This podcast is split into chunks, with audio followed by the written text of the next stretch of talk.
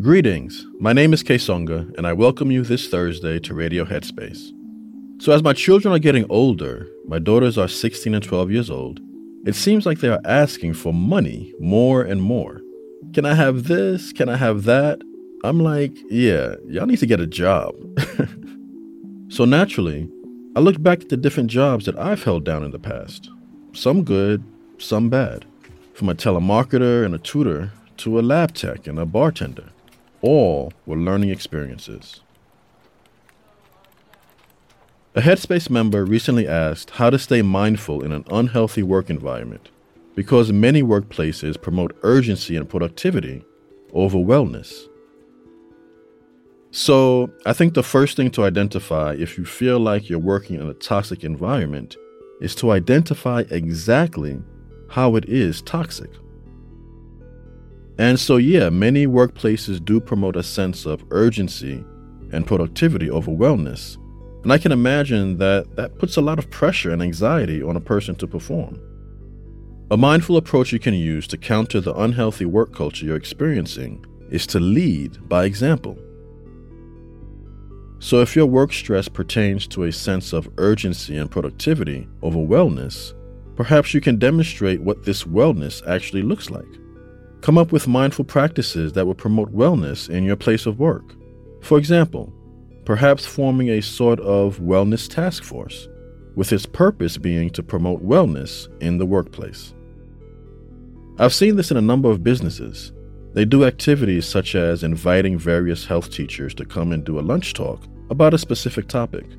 It really does work in creating a healthier workplace environment.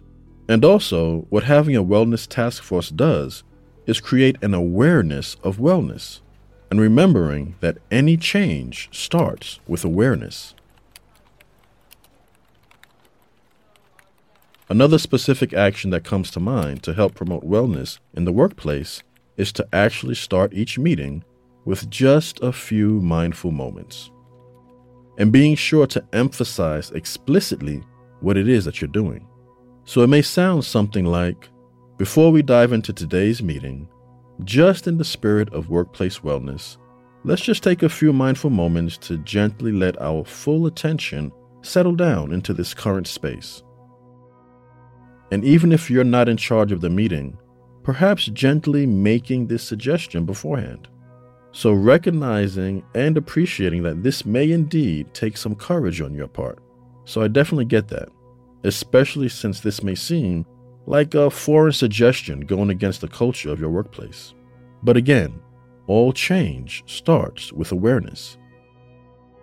Also, in the case of any type of work stress being experienced, your practice outside of work is very important. Remembering that mindfulness is not just an exercise or technique, it's really a way of being, it's a way of life.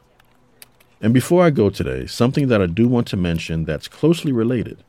I want to squelch the myth that being mindful at work equates to a decrease in productivity. This is not the case at all. In fact, mindfulness can actually help in accomplishing tasks in a more efficient and pleasant way. And look, we live in a world where we have to work. It's kind of a given for most of us. So why not do it in a healthy and happy way? This is one lesson I'll be passing on to my daughters pronto. Thanks so much for listening today. I look forward to next time.